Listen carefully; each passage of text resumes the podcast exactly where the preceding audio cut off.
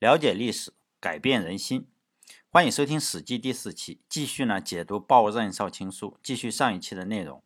确然久不报，幸勿过。接着上一期就是读到晏曰：“谁为之？孰领听之？”谁为呢？就是为谁。第二个呢，为呢就是倒装句啊，正常的语序就应该是说为谁为之，我可以为什么样的人做这样的事情。孰令听之呢，同样是一个倒装句，就是令孰听之，让什么样的人听这样的话呢？这句话的意思是司马迁说他是没有知音的，我不知道为谁做这样的事情，也不知道谁会听我讲话，就是我不知道为谁写这个史记，也不知道谁会去读这个史记。这样的心境呢，其实很多人都有。唐代诗人的杜甫也曾经写过南征啊，南征一首诗里面有这样一句话，叫做百年各自苦，未见有知音。意思呢，就是我辛辛苦苦的写了一辈子诗啊，可叹至今没有碰到一个知音。这是他晚年写的一首诗啊，他就要去世了。虽然看起来他的朋友都非常多，杜甫呢，他年轻的时候实际上是没有什么名气，他死后之后的几十年才慢慢的有名气。他的朋友呢，看起来很多都是名气比他高很多的，比如说有大名鼎鼎的李白啊、王维、高适、岑参，当然也有相对名气比较低一点的，有严武、袁杰、郑谦、任华等等。但是呢，杜甫呢，当时是认为自己是没有知音的，没有人可以读懂他的诗。当然最后他是出名的，他活着的时候，他不像李白活着的时候这个名气就非常大，然后杜甫呢就是名气比较小。这种心境的人实际上是有很多呢，就是孰令听之嘛。比如说司马迁有啊，杜甫有，岳飞也有。岳飞啊曾经写过一首《小重山》，据说有可能不是他写的，也有可能是他写的，里面有2句嘛，就是欲将心事付瑶琴，知音少，弦断有谁听，都是讲同样的一种心境啊。我们继续读原文。盖钟子期死，伯牙终身不复鼓琴，何者？是谓知己者用，女为悦己者容。相知满天下嘛，知音有几人？俞伯牙和钟子期的事情，我相信大家都已经知道了，这可能是朋友之间就是一个知己的典范嘛，在此我就不再重复了啊。他为什么古琴弹琴，后世也有很多很多的人来尝试写这个2个人之间的友谊嘛，但是非常非常难以超越。金庸先生写过的这个《笑傲江湖》里的刘正风啊，我每次都想到这个事情啊，刘正风和曲阳也算是真正的知音。是谓知己者用，女为悦己者容呢，今天我们应该都经常用到这句话。这是司马迁写的，可以翻译成白话文，就是说男人呢是应该就是男人可以为了了解自己、欣赏自己的人呢去赴汤蹈火，女人呢可以为了自己喜欢的人而精心打扮。司马迁呢是一个非常非常感性的人，我们读整个历史的话，你就会发现他非常的感性，理性不是太理性，他渴望呢是被人理解，也渴望被人温暖嘛，但是他是没有知音的，这种渴望呢也就化作了血泪，然后写入了他的作品之中。他是一种渴望而不可得到的东西啊，他特别喜欢有人能够了解他。比如说呢，他这种的悲愤呢实际上写入了他史记中所有的文章之中，比如说他写入了史记卷109，李将军列传第49，他写的李广对士兵是关爱有加的，比如说有伐绝之处见水，士卒不进饮，广不进水，士卒不进食，广不尝食。就是说呢，当去了一些比如说沙漠地带，然后呢碰到了水，然后呢士兵都要喝了水之后啊，这个李广才去喝这个水，然后士兵呢都要去吃了饭之后，李广呢才去吃饭。就是呢，司马迁是非常非常希望他的祖上也是如此的宽缓不苛的人，就是说呢，他碰到一个好的上司，但他的上司没有。所以呢，《史记》之所以特别好看，就是因为司马迁的遭遇实在是太惨了。他是一个受尽天下最侮辱刑法的最耻辱的刑法的人，他渴望就是有一个知己。但是呢，这句话他是没有友情的，亲情呢，他也应该是不多。因此呢，他写的是如此的让人就是非常的动容。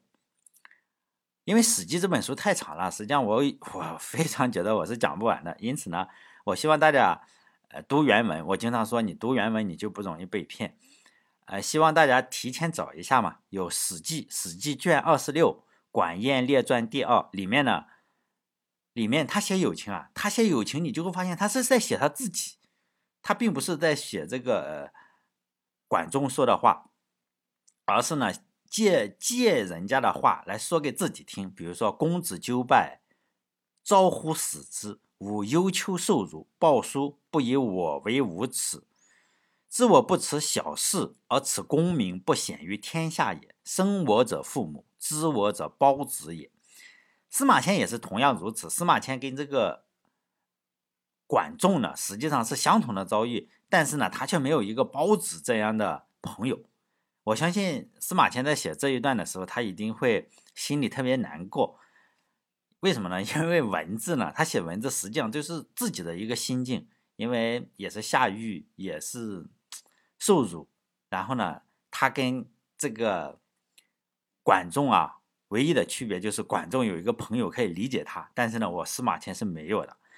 因此他写的友情，写的这种亲情写的特别好，在整本书里有多少朋友啊，就是反目成仇，司马迁当然是知道的，他也写出来了。大部分的友情实际上跟我们现实中大部分的爱情实际上是一样的，是经不起考验。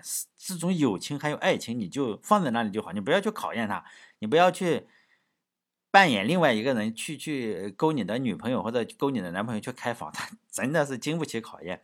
这个友情也是这样。司马迁呢，在《史记》卷89《张耳陈馀列传》第29这一篇之中啊，写了这样一段史实，就是张耳和陈馀嘛，这两个人是朋友，就是互相敬慕，刎颈之交嘛。但是呢，在名利的驱使之下，这个友情啊就慢慢出现了裂痕。比如说，你跟你的朋友然后中了个500万，然后你这个怎么分钱呢？这个慢慢就出现问题了，最后呢就反目成仇的一个历史故事。这种事情可能我们也在见过，我们甚至都经历过这样的事情。司马迁呢是写所有的话，他并不是说随便的出现在他的作品之中，都是有很多的对应，是为自己的用嘛。比如说这句话，是为自己的用，司马迁呢当然是非常非常希望人啊不要如此的刻薄。于是呢，他文人嘛，他要在幻想跟渴求之中，他写了《史记》卷86《刺客列传》第26啊，《刺客列传》也是我最喜欢看的文章嘛，就列传都很喜欢看。比如说呢，他写了很多的让人很难理解的故事。比如说聂政一个刺客，他仅仅是因为什么严宗子给他的妈妈送了一点礼，说了几句夸奖的话，就引为知己了，就是你是我的知己，就把韩类杀掉，然后还挖了自己的眼睛，拉出自己的肠子。这个《刺客列传》也是我读的最多的一篇文章，说实在的，每一次读我都很感动。之所以感动呢，是因为中国再也没有这样的人了，司马迁那个时代就已经没有了，很少了哈，更不要提现在。一个人真的可以为一个知己去死吗？像侯婴啊，像荆轲，像田光、高渐离这些刺客，实际上在现在在王权之中，在皇权的社会中已经失去了生存的土壤。像于让啊，比如说他为了智伯去刺杀赵襄子，姑且不论这个赵襄子难道就是说要好多少吗？但是肯为了另外一个人把皮肤，就是说他在他的皮肤上弄上漆，可能一种像我们可以把它想象成硫酸嘛，然后他为了把自己的声带弄损伤，他就把炭火吞下去然后烧伤，他的自己的老婆孩子都认不出来，就为了一个人去刺杀另外一个人。但后世的人再也没有把侠客，包括金庸先生写的侠客，仍然都我认为是比太史公写的没有那么感人。主要的原因啊是什么？社会条件已经不允许了，已经不允许再出现侠客这种人了。反映在像《汉书》这样的书里啊，比如说《汉书》它有一个叫《汉书古今人表》，当然了，我有人说你是不是瞧不起《汉书》，当然了，相比于《史记》我是瞧不起《汉书》，但是《汉书》写的还是不错，我都看过。《汉书》呢有个叫《古今人表》，就把那《史记》中记录的事情啊，就是《史记》中写的他也写，《史记》中没写的他也写。他呢，他还跟《史记》是什么，就是你《史记》评价好的，我就要站在拍马屁的程度上去重新做一下评价。就是你史记评价高的呢，但是你不忠于皇帝，你还要刺杀皇帝的刺客，那就惨了。比如说呢，在《汉书·古今人表》中啊，史记中评价的，比如说战国四公子啊，我们都知道战国四公子啊，这些刺客啊什么的，评价都不高。评价最高的是平原君，平原君是最高，最高是上下，上下是什么意思？就是上上上中上下，中上中中中下下上，这样九个档次。他呢就最高的就是上下，也就是说第三个档次。其他的三个公子，像孟尝君啊、春申君还有信陵君，算什么中上？中上就已经算是第四个档次了。所以呢，都是这个样子。就读历史的时候，我们要读出其中的一个变迁。为什么帝王对这个士为知己者死，还有女为悦己者容，但这个没人批判。但是呢，士为知己者死这件事情，就是整个的皇权社会是非常非常的忌惮。而且呢，最好是你所有的人都很怂，你千万不要。就是原因呢，也就是无非是韩非所讲的，就是要儒以文乱法，侠以武犯禁。文人嘛，总是靠笔杆子呀，你写文章来扰乱整个的法治。侠客呢，总是用暴力触犯法律这个条例，这是皇权所不能容忍的。就说点题外话，实际上我没有读多少书。虽然我在这里讲史记，是因为史记这个历史阶段资料是非常少的。如果你研究秦汉史，跟研究其他的朝代的史，比如说你研究民国史也好，还是研究清史也好，就是资料非常非常多。这个秦史的资料，可能你一辈子啊，你别说一辈子，你10辈子你都读不完，如山的材料。中国没有人可以把清史读完，那个清朝的材料太多，现在故宫里多得要死，你永远就是封在仓库里，就没人读。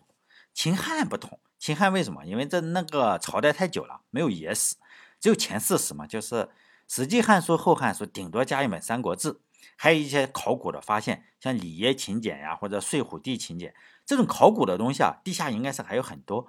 但是呢，你不知道什么时候挖出来。比如说你以前比如说王国维，哎呀，他讲了特别的好，但是呢，这个考古一铲子挖下去，整个王国维他的这个理论就不行了，你挖出来就挂了，你挖出来证明他是错的，但是你就说明，但是王国维没关系啊，王国维仍然是一个伟大的，伟大的文人嘛，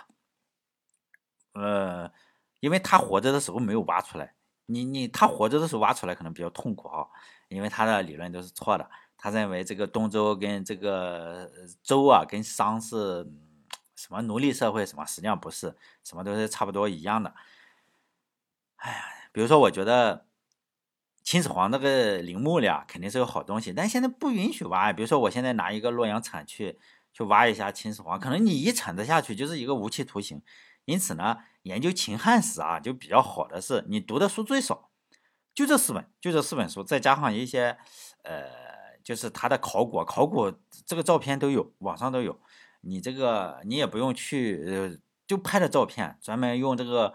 用化学制剂把这个竹简啊重新给你怎么弄一下，咱也不懂。反正呢，挖出来是黑色的，都已经氧化了，但是它用有方法再给你显示出来，可能用某种化学制剂。秦汉这个时候，就是秦汉或者这个时候还没有什么孤本残本，就说这个全国就一本。比如说你研究宋史或者是研究什么，就是原始。就是一个古本，有个残本放在那个北京的国家图书馆，你进不去，人家还不借给你。所以呢，秦汉史最好的是啥？就这4本，你跟专家看的跟你看的是一样。我们甚至还看的比较多，比如说我们比司马迁看到的，司马迁至少没有见过里耶秦简，没有见过睡虎地秦简嘛，因为他在的时候那个地方还在地下，生不逢时是吧？可能没有挖出来。如果综上所述吧，我只是说，你如果肯花个2年的业余时间，都不用太久，2年的业余时间，半年读这一本书，就是总共4本书嘛，就《史记》《汉书》《后汉书》《三国志》，你研究这4本书就能够，一边开出租车一边录电台，装逼的成本啊，就总体来说还是比较低的。比如说这，我天天在我们这个市里最大的洗浴中心，什么欧亚洗浴中心外面拉火，凌晨2点。姑娘们下班的时候我就送她们回家，晚上路上我给她们讲史记，她们现在都知道了史记啊，是吧？司马砸缸的这个司马光写了一本史记，也深入的了解了为什么女为悦己者容啊，真的女为悦己者容，你给钱他就给你打扮，就是深刻的内涵。咱们继续读原文哈，什么士为知己者用，女为悦己者容，若朴大志以亏缺矣，虽才怀随和，行若有矣，终不可以为荣，是足以发笑而自典啊。这句话的意思就是若朴大志，大志啊就是身体的意思。我的身古人呢、这个身体他没有这个词句。大志亏缺呢，就是我们已经知道了司马迁已经遭受了宫刑，已经不是一个完整的男人了，他说自己亏缺，但是我们相信啊，他这个心灵是非常完整的。在古代的话，宫刑是被人看不起的，因为现在我们已经是现代社会了，你没有什么关系，有人还去做变性手术。你去一下泰国，哎，一个大哥们儿进去，哎，小姑娘出来。我也曾经做过一个手术，我同学拉我去的哈，拉我去一起做，当时我是不情愿，结果他说，哎，这个假期里是吧，第二根半价，然后我就去了，爱占小便宜。但是呢，苹果是可以削皮，樱桃却不可以削皮，所以呢，我更加的爱上了司马迁，就与他是有深同感受。我们在讲啊，才怀随和，随是什么？随侯珠，和是指和氏璧，这两个东西啊都是非常非常好的东西。随侯珠啊，就是传说隋国的一个君主，他出去玩的时候见到了一条受伤的大蛇，可能是白素贞，如果是白蛇的话，可能是白素贞，就是路上受伤了嘛，可能吃了个老鼠，死老鼠，他就哎呀，看到蛇受伤了，他就心生恻隐嘛，就给蛇，我给你弄个什么云南白药啊，或者什么东西，哎，包扎了一下，然后把它放到草丛里，这蛇就走了。等到这条大蛇痊愈以后，就嘴里含着一颗夜明珠，然后来到了这个随侯啊，这救他的人啊，君主的住处，说，哎呀，我是龙王的孩子，龙王的女儿还是龙王的孩子，就感谢你的救命之恩是吧？特来报答。应该是男的哈，如果女的话就应该是白素贞了，就不会送个竹子了，说不定嫁给他了。所以呢，也被称为灵蛇之珠，随侯珠啊，叫灵蛇之珠。和氏璧大家肯定更清楚了哈，比我清楚。和氏璧就是古代一块非常非常著名的玉石，相传是楚国人卞和发现的。和氏璧后来就是加工了，就是大家都知道哈，加工成了传国玉玺。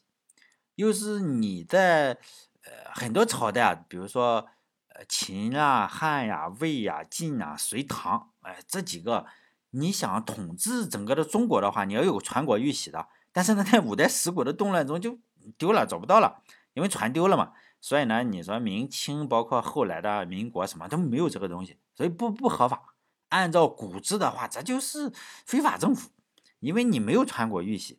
按照古人来说，你没有传国玉玺，你搞个建国大典，你就是相当于是上坟烧报纸糊弄鬼，因为你要跟上天用传国玉玺去沟通，你没有，你可不就是上坟烧报纸糊弄鬼，也不算数。当然了，如果大家不小心捡到了这个传国玉玺，上面写着哈，叫什么呢？八个字哈，叫受天之命，皇帝寿昌，就这八个字，一定要上交国家500块钱。一张奖金肯定是一张奖状，肯定是跑不掉了。记得回来给我发个10块钱的红包。再说行若游矣呢？游是谁？两个人，就是我的怀着什么？才怀随和，行若游矣。游夷呢？夷是指伯夷，游呢是许由。这两个人在古人啊，就是德行非常非常的高。许由就是哎呀，历史上就洗耳朵的那位，就是说我。哎呀，人家让我当官，哎，我听到这个，哎呀，你让我当官，我就把这个耳朵洗一洗啊，这个就不讲了，就说明，哎呀，我又听到了你说这么恶心的话，让我去当官是吧？受不了。伯夷呢，伯夷这个人是《史记》卷61，希望大家看看《伯夷列传》《史记》第一的主人公。我大学的时候曾经选了一门人文类的课，就《史记》，因为我高中的晨读，说实在，这个《史记》我们那时候是有晨读，就是。读英语，就是比如说135读英语，或者246读语文。你读语文，你有什么好读的嘛？就是你可以看语文类的书，我就读《史记》。那时候你有晨读，老师转来转去，但你读《史记》呢，因为你高考要有这个古文哈，所以呢，实际上那时候我就把《史记》读完了，从头读到尾。还有什么古文观止我都读完了，所以呢，选这门课，到了大学选这门课呢，就混学分啊。当时我都读完了，我说这你这可能3个学分2个学分，反正凑够了就毕业。当年我还是很傻逼，我就觉得那老师能讲出什么狗屁东西来嘛，就选了这门史记课。结果呢，这门史记课呢只讲了书上的一篇文章，就是这一篇文章《史记》卷61《伯夷列传》第一。但是我就这样读了一遍《伯夷列传》，说实在我根本不想读，也读不出什么意思来。他另外一篇就是讲的《报任少卿书》，我那个老师就是大学的老师就讲了这两篇。当然是后来也知道了，上课的老师水平是比我高个几个数量级，可能高1000倍，让我觉得我以前只是读了《史记》这本书。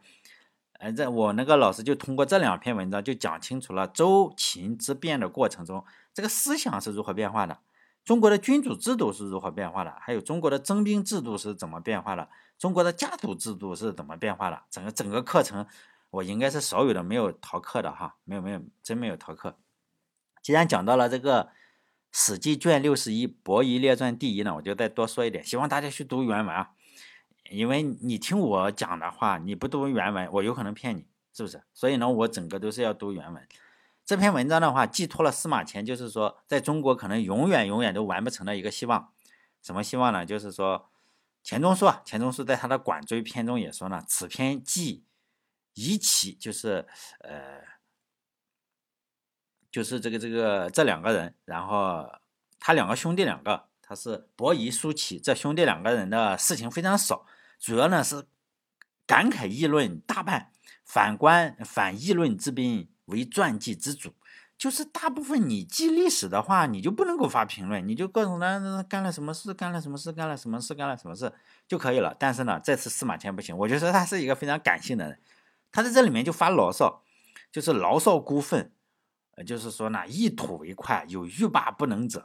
反正就在这里吐槽。大家应该了解的话，《史记》是有5种题材，分别是本纪、世家列传、书和表。但表后来现在以我的眼光来看，表是最牛逼的，表就是特别简单，以至于它特别难。当然它这个世家是排在第一，以前的话应该是表排第一，世家排第二。但是表大部分人一看 Excel 表，妈就崩溃了，就不读了。所以呢，他后来还调整了一下，司马迁也讲过，他后来调整了一下，分别就是这5种题材。在读《史记》的话，每个题材的第一篇啊，基本上都写好事，比如说本纪的第一篇、世家的第一篇、列传的第一篇，都是好人好事。这寄托了什么？司马迁的一个用意，他认为了我们理想的中国就应该是这个样子的话，中国人最高的理想是什么？就是让。就是你不要争来争去，你就是互相谦让，让中国人。就是说呢，为什么现在礼崩乐坏，就是越来越烂？中国人沦丧的一个原因啊，就是一个字，不让嘛，就是争。《史记》其实是一本棒书啊，就是大部分都是记录的你争我夺的故事，里面穿插了这么几个谦让的故事做点缀。于是呢，就一些心灵鸡汤选手啊，他就拿这几个点缀的故事来忽悠大家。比如说，有些心灵鸡汤就说：“你要跟黑暗啊学会和解。”与黑暗和解的时候，这个黑暗就不黑暗了。实际上不是这样，你看书，历史上可不是这样。如果你对黑暗妥协的话，你的后果就是家破人亡，真的是骨头都给你找不到，骨灰都给你扬了。当然的话，你要跟黑暗硬刚的话，你硬刚回去啊，大部分仍然是家破人亡。但是呢，有极少的机会获得生存机会。所以呢，无论你怎么样，你如果读完整个历史的话，你史记的话不用读完整个历史，你就读完整个史记的话，你看到所有妥协的人最差，真的是最差，骨灰都给你扬了。我随便举个例子，你只要随便翻一下史记哈，我在写这篇文章我就随便写，最大的一个字什么杀，最多的一个字，你只要翻开史记啊，你不小心，你只要不是翻在第一篇中，你这样一翻之后就是杀，怎么随便一个翻，比如说我随便翻开一页，就是说什么从死者177人，其实这句话就是说呢，秦穆公死了是吧？怎么办呢？你给我陪葬呀！177个也不知道男的女的，反正就把活人陪葬了。隔了一段时间，比如说就是晋国的赵川弑其君灵公，你看又隔了一段时间，你看晋栾书弑其君厉公。是不是？难怪这个鲁迅啊说翻开中国的历史就是吃人2个字。当然了，这个咱没有鲁迅这么厉害，但是你可以看到中国整个史记记录的什么，就是我杀人，我不怎么就不停的杀人。当然，伯夷的品格是很高了。那你觉得这么伯夷叔齐的品格这么高，他们都让国，让他当皇帝他都不当，他让国，最后的结果就应该是很好嘛？没有，饿死了是吧？他们两个最后饿死了，这就是让的最后结果。哎呀，还有就是后面这就原文叫终不可以为荣，这个就比较好理解，因为现在有一个成语叫什么，叫引以为荣嘛，就这个意思哈。终不可以，就是说我不能以此为这个光荣。下一句士卒，士卒的意思是什么？有字典士卒的意思是正好，字典呢就是自取其辱。这句话的完整意思是，像我的身体已经残缺了，即使呢我怀有随侯诸和氏璧一样珍贵的才能，我的品德像许由、伯夷那么好，也不可以引以为荣。为什么？因为我已经是残废了，是吧？正好呢，我如果一旦是再显露一下了，正好让嘲笑我的人更嘲笑，从而呢我自取其辱。咱们继续读原文，叫做叔迟一答，惠东从上来。应该叫惠东从上来，又破见识相欠日浅，处处无须臾之间，得节致意。叔迟一答是什么？就是因为这个叔迟就是任少卿来的这封信，一答呢就是我应该回复你，当然你来信我就要去信，这是一种礼貌的问题。他就说叔迟一答，会是什么？就恰好碰上，恰好。东从上是什么？就是跟着皇上，就是东从上来呢。这句话的争议是非常大的，你仔细考证起来的话，可能要写一本书。一种说法是我跟着汉武帝从东向西，一种是呢从西向东。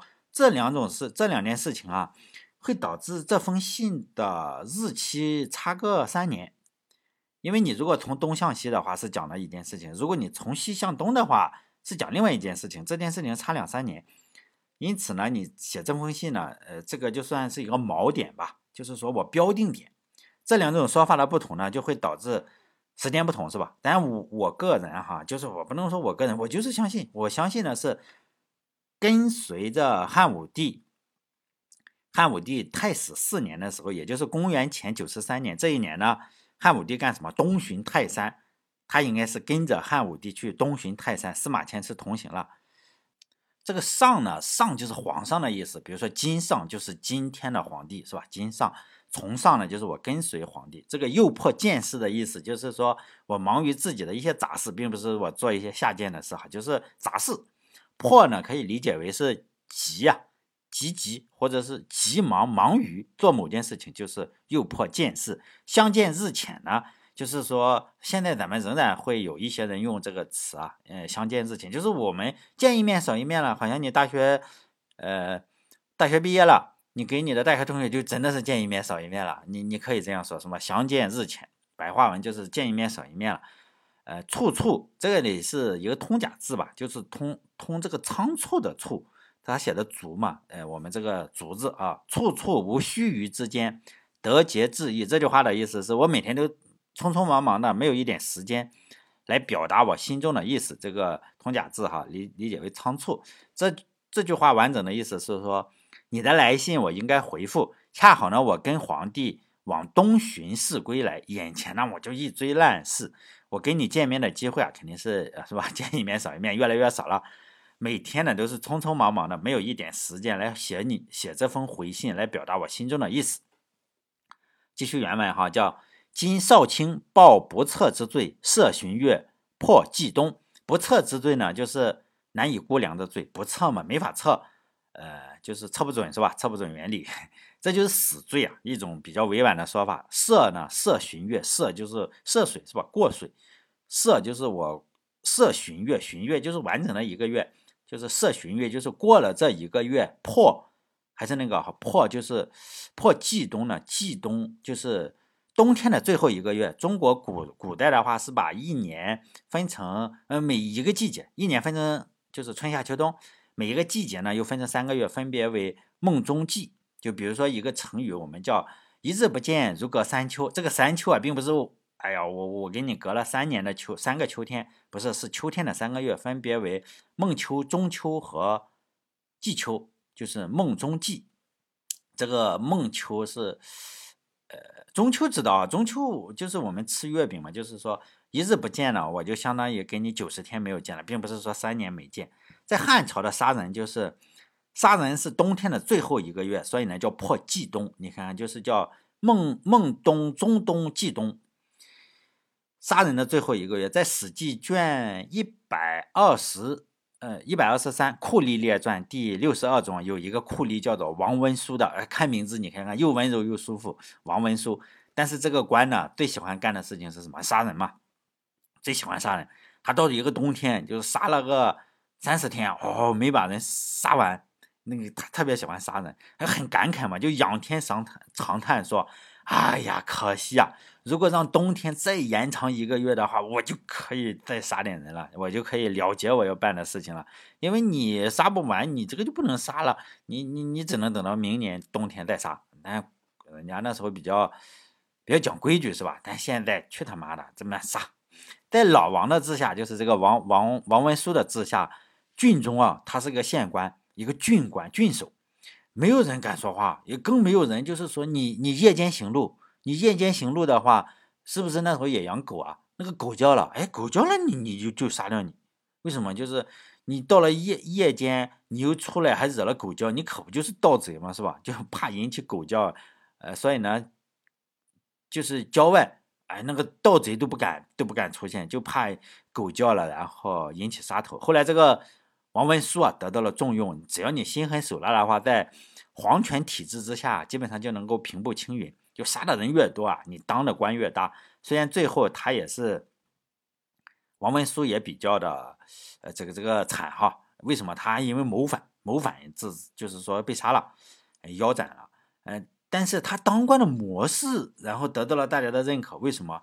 汉武帝时代啊，你想当大官的话，你就猛杀人，爱民如子的官，要么你做不大，要么死得惨。所以呢，司马迁就写这个破季冬啊，就是说你可能隐含的意思，我们要知道，就是说冬天就要到了，很可能你这个任少卿啊，是吧？就是活不过这个冬天了。他也在讲原文哈，叫做“仆又从上庸，恐猝然不可为会，是仆终以不得。”书愤懑以小左右，则尝试者魂魄思恨无穷。仆呢，就是我又从上，我又跟着今天的皇帝叫今上啊，从上到雍这个地方。在汉朝的时候，雍这个地方就是在今天陕西凤翔县，我不知道是凤翔县还是凤翔市哈。据说那个地方是有凤凰，但我没有见过凤凰什么样子，我心目中的凤凰应该是孔雀的样子。在汉朝的时候，祭天啊它就出现在这个地方。现在那个地方已经挖掘出来了，就是说陕西凤翔县的这个汉朝祭天的地方，就是说已经我不知道要不要收门票，你如果是那个县的最好，你是陕西的，你周末没事开着车去看看也可以，看看2000年前的司马迁就去过那个地方。下一句话叫做恐猝然不可为会，这句话呢仍然是非常非常委婉的说法，就是死的意思。就中国古人啊说话是比较委婉的，你不能说我又要去跟着皇帝去这个什么了，去这个陕西了，去祭天，回来你就死了，不可能哈，就是恐猝然不可为会，就是说委婉的说法，死的意思。中国古人说话就是委婉，比如说为尊者讳，《史记》中啊仍然出现了不少这样的避讳。中国文化在这方面是领先全球的，你只要有了权利，你做了坏事啊就不是坏事，真的是你有了钱，你以前做的坏事。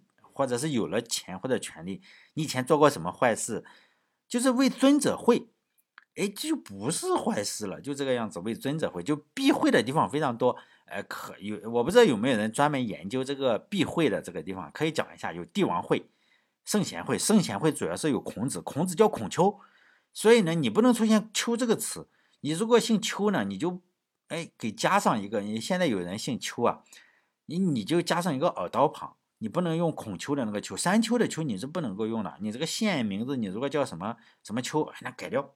为什么？这是避圣人讳。帝王讳就是说你不能出现他的名字。还私讳是什么？你不想让人知道了，比如说你父母啊，或者是什么私讳。就说杜甫的话，他的爹叫什么的，我忘记了哈。他爹有一个字，他为了避私讳，所以呢，他写了那么多首诗。从来不用那个字，而且那个字是个常用字，礼仪之邦你没有办法是吧？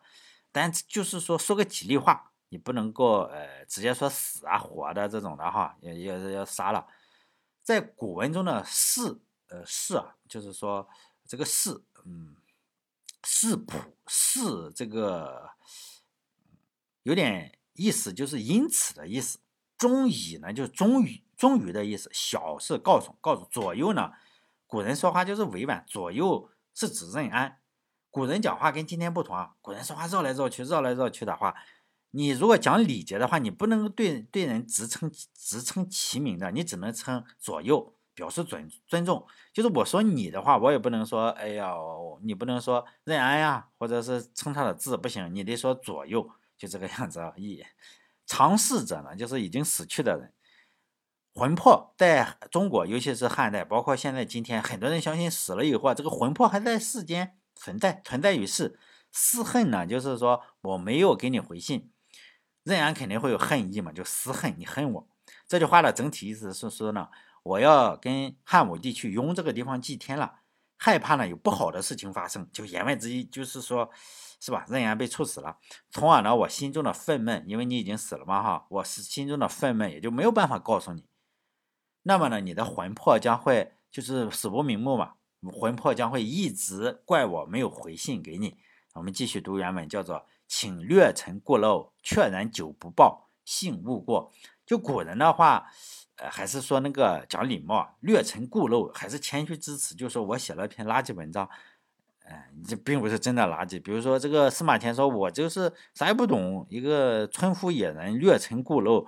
你不要，这就谦虚之词。我们写文章的话，高考是800字，快把脑细胞写死了。人家司马迁略陈故陋搞了2000多字，2300多字，如果详陈故陋的话，20万字打不住是吧？确然久不报呢，确然就是很久的意思。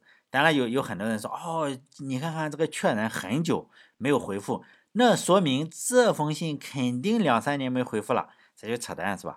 因为这里的很久啊，确然是有相对的概念，并不是一定是真的很久。比如说我们谈恋爱的话，你女朋友或者是你男朋友给你发了一条微信，你打开一看，我操，2个小时没回复，那你就可以说我很久没有回复了，你可以说确然久不报。如果他懂原文的话，哎呀，他就高兴；那他不知道什么确然久不报，你就分手了。2小时不回微信的话，基本上离分手还有咫尺之遥啊！咫尺以后，咱们在这个史记中也讲啊，咫尺之遥是史记中写的。还有一种人的话是，比如你讨厌的人，你可能就是天天凌晨啊，哎呀吵架吵得你睡不着觉的那种傻逼邻居，也有可能是一过年就给你问，哎呀工资怎么样，找女朋友了吗那种亲戚。这种人呢，你1年2年见一次面，你都觉得好短，是吧？我他妈的怎么又见到你这个傻逼了，就这个样子。所以呢，我们可以想象这样一个场景：任少卿在哪里？在监狱里待着，就要破季冬。就是不是秋后问诊，冬天最后1个月要砍头了，他就写了一封信给司马迁。他当然希望我给你写，今天写你明天就收到，你司马迁帮我说几句话救我一命。就算是10天半个月司马迁没有就回信的话，对任安来说，你在监狱里待个10天半个月，现在嫖娼才拘留7天是吧？你就觉得度日如年，哎呀还不如不去搞呢。所以呢，那个就是说这个确然呢，你仍然是要，就怎么说呀？你不能说很久，就是说相对来说，可能司马迁可能有5天或者10天半个月就回复了。幸勿过呢，是希望你不要怪我。这句话的完整意思是，请允许我简陋的陈述我的想法。这么久没有回你的信，希望你不要见怪。啊，终于把第一段讲完了，再来讲讲读书这件事情。就是说呢，读书是一个比较便宜的消遣方式。如果我有钱的话，我可能根本就不会去读书，因为读书啊，它肯定是不如去 KTV 啊，或者是去酒吧、去夜总会，肯定是更爽的。但是呢，那个花钱太多，就是说读书是穷人消遣方式的，穷人的消遣方式是非常非常的有限啊。你就读书可能算是相对来说比较方便的一种吧。就是说，如果你没有特别好的消遣方式的话，只能读书的话，因为史记是历史嘛，那我再讲一讲我认为古人怎么认为怎么读历史，先那个大人物，因为我讲话你出租车司机你一听妈的肯定不行，咱们人家大人物总可以嘛。宋朝的吕祖谦他在讲如何读历史书的时候这样写的，人20-30年读圣贤书，一旦遇事便与理相人无异，只缘读书不着有用看故也，何取观史如身在其中，见事之利害，失而祸患，必眼倦自失，使我遇此事，当作何处之？如此观史，学问亦可以进，知识亦可以高，方为有益。这句话的意思是呢，一个人你读了20-30年的书，我们每个你大学毕业就20-30年书了，19年是吧？17年、19年、9年。9年、3年、12年、16年是吧？你大学本科毕业你就16年，你再读个研究生20年、20来年是吧？你有可能再读，就是一个人你读了20-30年书，你一旦碰到事情，那就和不读书的人一样，两眼一抹黑，甚至人家不读书的人比你处理事情还好。那为什么呢？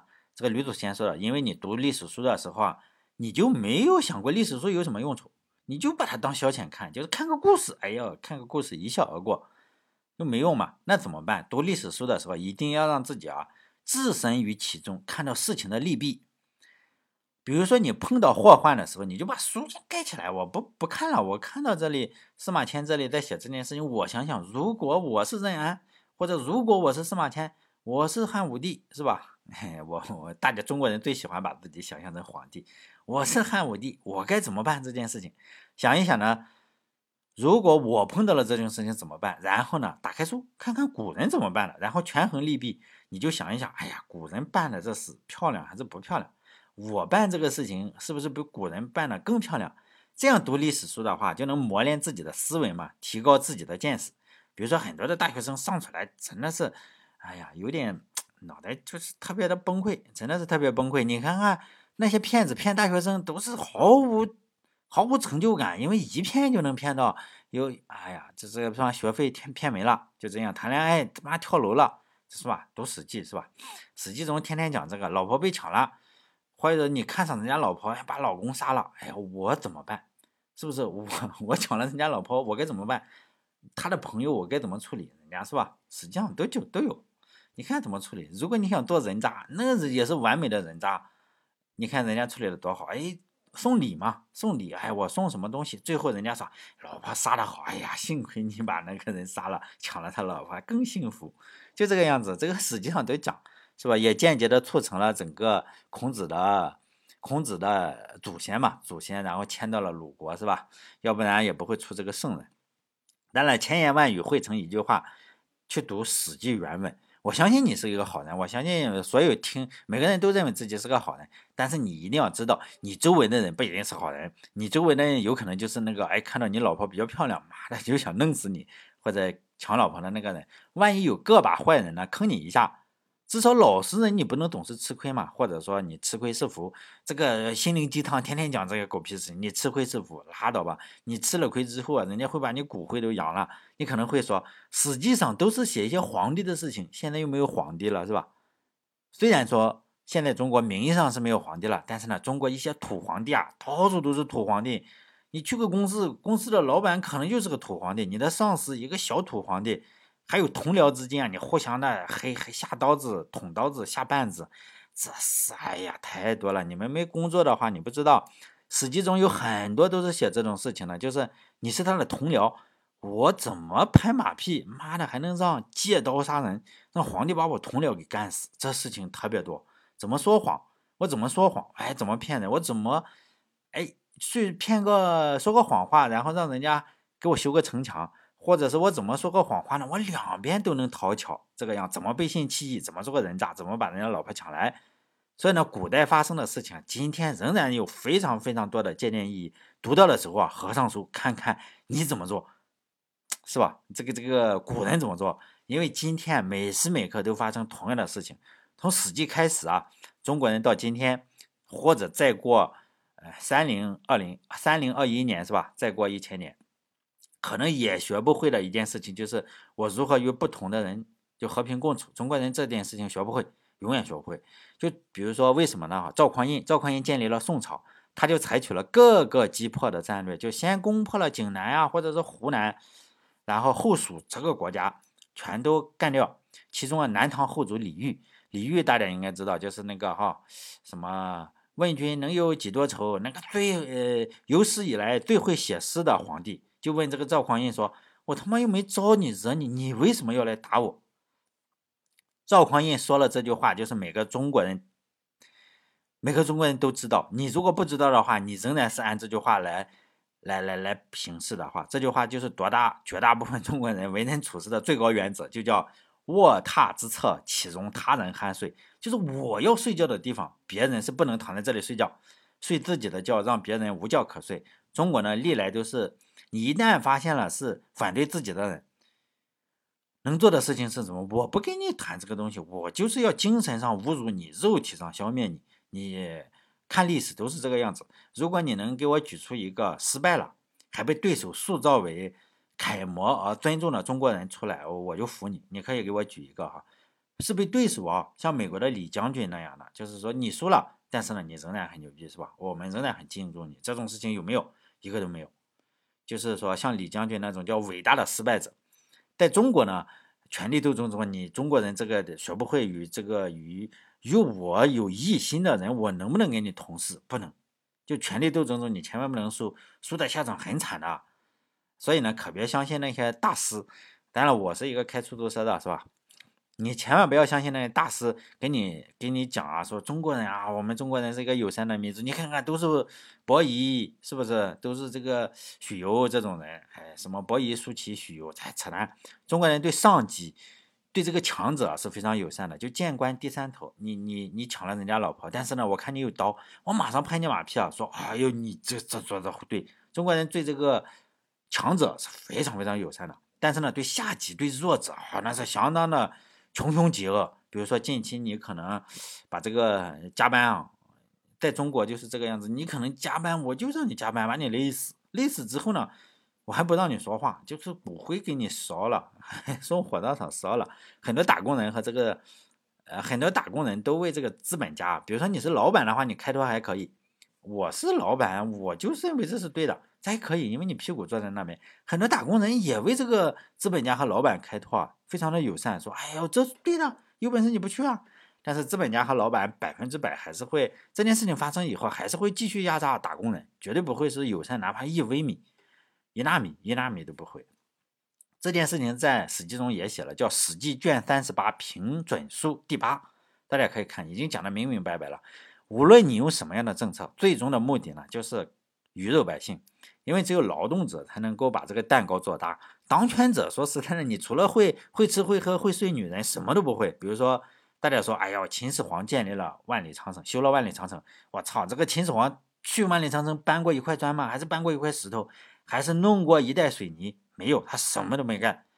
还有说这个汉朝就是平准书嘛，汉朝的盐和铁那么赚钱，就非常赚钱。盐你总要吃盐嘛，你总要用铁具。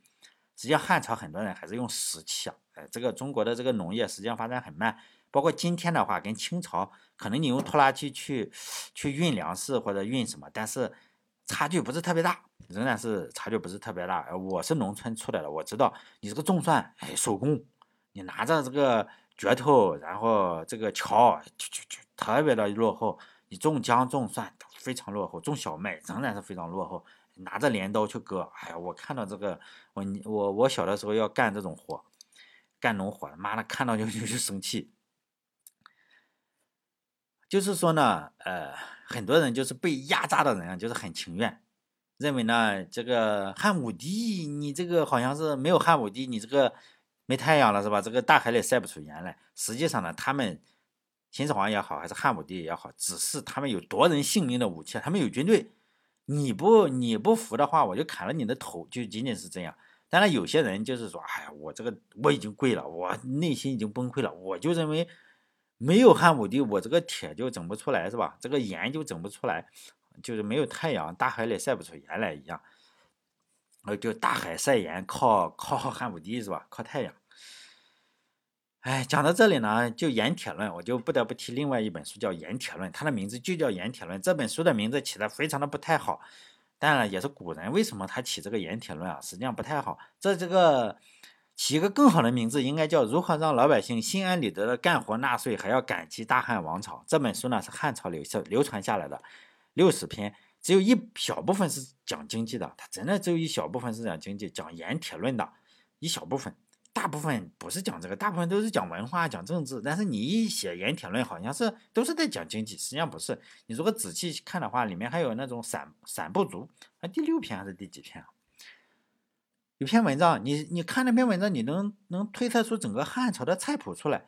你可以看到汉朝人吃的食物是什么。就今天的广东，我没去过广东，我不知道。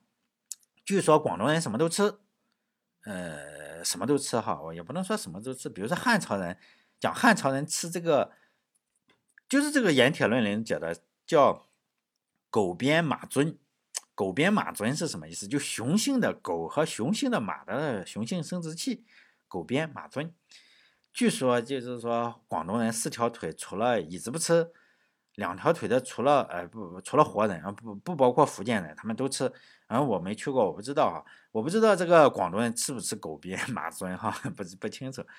就是说呢，如果大家喜欢看这个《盐铁论》，你可以研究任何东西，当然我不会去讲，但是我是没有钱是吧？我喜欢看这种书来做消遣。大家可以想象一下，你说食盐这种东西啊是日用品，你是交给国家统一卖好呢，还是交给市场好？这个在汉朝都搞了一遍。可能有人会觉得，哎呀，这个是关系国计民生的东西，还是交给国家好，因为你所有的农民都要用锄头，你都要吃盐嘛，你交给国家肯定是没问题。但还有一部分人，比如说中国的哈耶克信徒，可能会认为这个事情你交给市场最好，交给市场的话，你这个又市场又这又那，肯定是又便宜又好。但是你要相信，这是在中国。结果呢，你把盐跟铁交给国家去整以后啊，结果呢，这个他们就代工嘛，反正你其他人干这个铁跟盐，你这个就砍头。所以呢，这个农具的规格非常单一，就几十年不变，就这个样子。你这个各种土质啊，我也不给你管，反正我价格也只涨，一调价就是上涨。因此呢，老百姓也用不起铁，也吃不起盐，就催生了大量的贪官污吏。结果呢，你这个七姑八大姨全给你整进来，从事这个盐和铁的这个行业，是吧？结果呢，老百姓也吃高价盐，也用不起铁的工具，结果还在石器时代，就国家垄断了这个盐和铁，就是你竟然干亏损了。后来呢，国家也收不上钱去，为什么呢？七姑八大姨加贪官污吏，最终呢，老百姓也没吃上好的盐，也没就这样。好像有些国家你石油啊，卖油卖开高速公路的，你能整亏损，那肯定说你交给市场肯定好，好个屁是吧？结果呢，这个交给市场以后，这个官商又勾结了。结果呢，催生了大量的无良商人，他拼命的控制价格。结果呢，老百姓结果是一样的，你就是吃不起盐，也用不起铁。而这个富强呢，生产盐的这个垄断铁的跟垄断食盐的这些商人呢，就牛逼了，是吧？他们就国家财政他也不交，仍然是这你国家财政你仍然我也不交，交一点肯定也交一点，不比你国家垄断的时候多交多少。而且他常常过分的去剥削这个民众，跟政府是一样的。结果呢，叫民众每个月工作380个小时，可能就是大量的人，因为你要做盐跟做铁，你需要叫劳动密集型产业，是吧？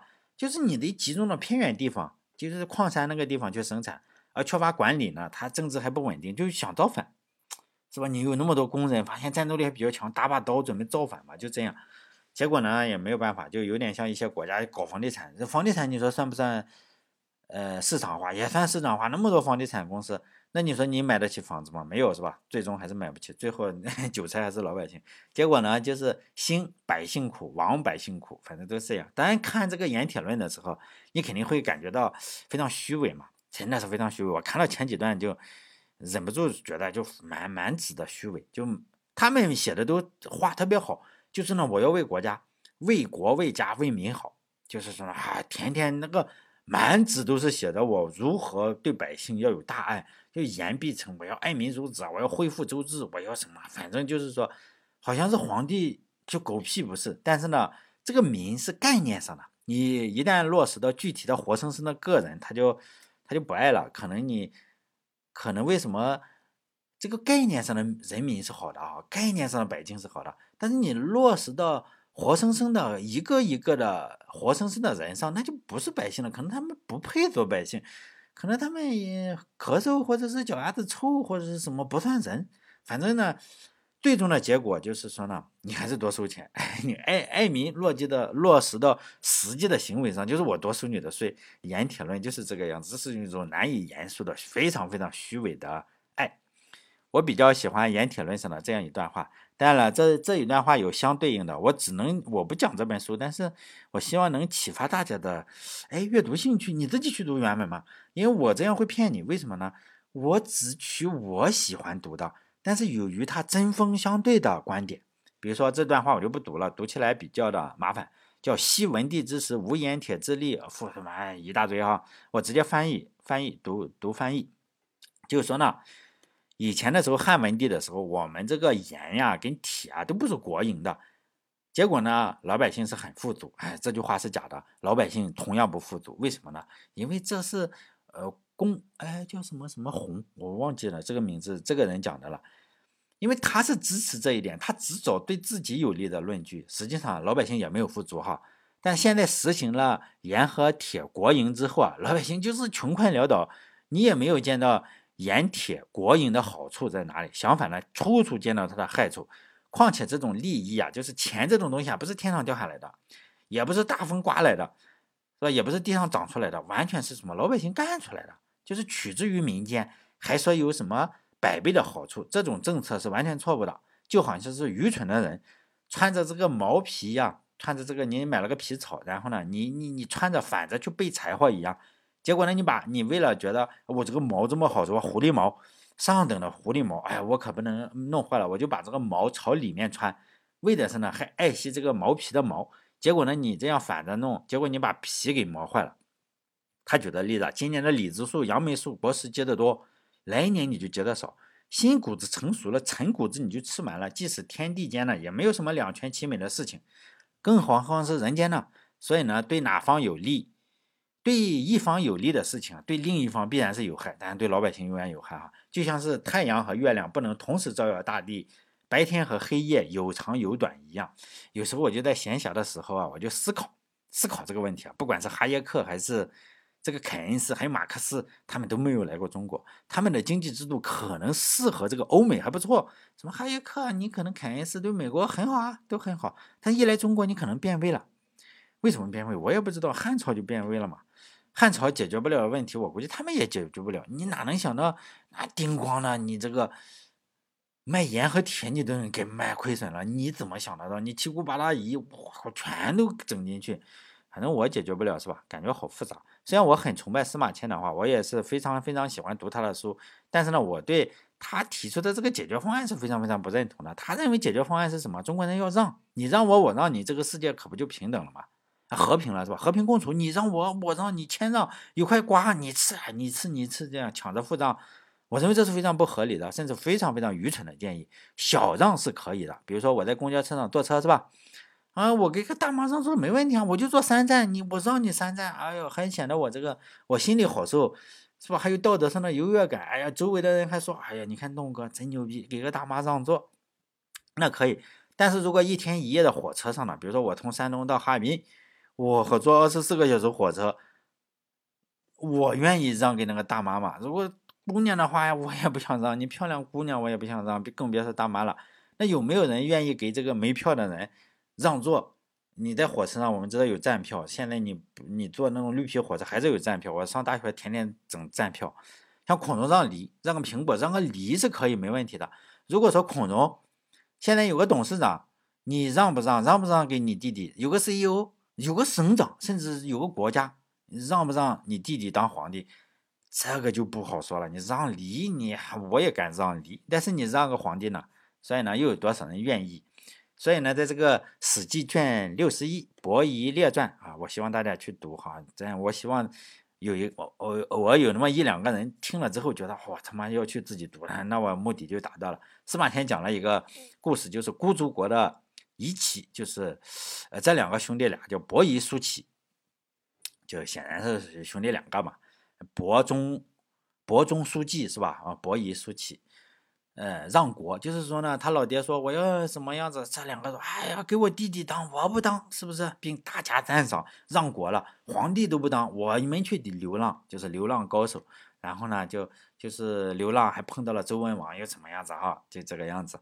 最后呢，这两个人怎么样？下场他就不说了，下场是什么？饿死在首阳山的脚下，亦不食周粟。就这两个人，就是我不吃周朝的东西。为什么我不吃周朝的东西？因为周朝叛乱，我不吃，我宁可饿死。他们一边唱歌，边饿死，就这个样。大家可以想一下，就是说我们读历史嘛，看这个哈，吕祖谦的话，大家可以想一下。你认为用让能平息争端吗？在中国这个事情，你靠让靠不靠谱？如果你是伯夷和叔齐，你爹，你假设你有两个兄弟哈，你有兄弟，你爹说，哎，你当皇帝，你说我不当，你让我弟当，就这个样子。你能够让这个机会，能不能谦让？司马迁试图用这个方式来解决中国的争端。我认为是不行的，但你，如果你觉得有什么好的方法，可以的哈，是可以告诉我。好了，这期就讲到这里。最后说一下我音频放在什么地方，当然我会放在喜马拉雅跟网易云音乐上，就这两个地方，其他地方问题是不好放，你要么建个服务器。但是呢，中国人我前面说了，中国人喜欢就是说没有办法跟自己不同观点的人和平共处。因为以前我做过一个叫软件那些事的电台，做了200多期，结果呢天天有人投诉呢，你投诉多了人家平台就给你删嘛。就是说呢，他不能够，比如说你跟我观点不同，我说这个让不行，你觉得让行，最后结果就是你妈逼我他妈投诉你，就这个样子。结果呢就投诉完，所以呢我放为了防止被投诉呢，我就是放了一个叫做 Resilio Think这个软件，在那个留言洞.com 上，你就可以看到那个软件呢是什么样子。就那个软件是这样，我只要上传了，你只要安装这个软件的时候啊，你只要点了，哎，即使我上传了，比如说我是播主是吧哈，我有一天我说话反悔了，我觉得妈的我要删除，我都删不掉，我会删到你那个文件夹里，会建立一个文件夹说，哎，这个傻逼曾经这里修改过，我已经给存档了，就这个样，我都删不掉的这个地方。但你为什么我要这样做呢？就是说，很多的人就会投诉你的电台，可能仅仅是你说我支持996，那个时候我不支持996，那我就投诉你，我就是让你肉体上叫什么，精神上弄你卧榻之侧，岂容他人酣睡，直到某一期节目，然后或者你整个电台被封了，哎，那你就高兴了，你看看我已经把你弄死了，是吧？人人都是赵匡胤，卧榻之侧，岂容他人酣睡。好嘞，这一期就到这里。再见。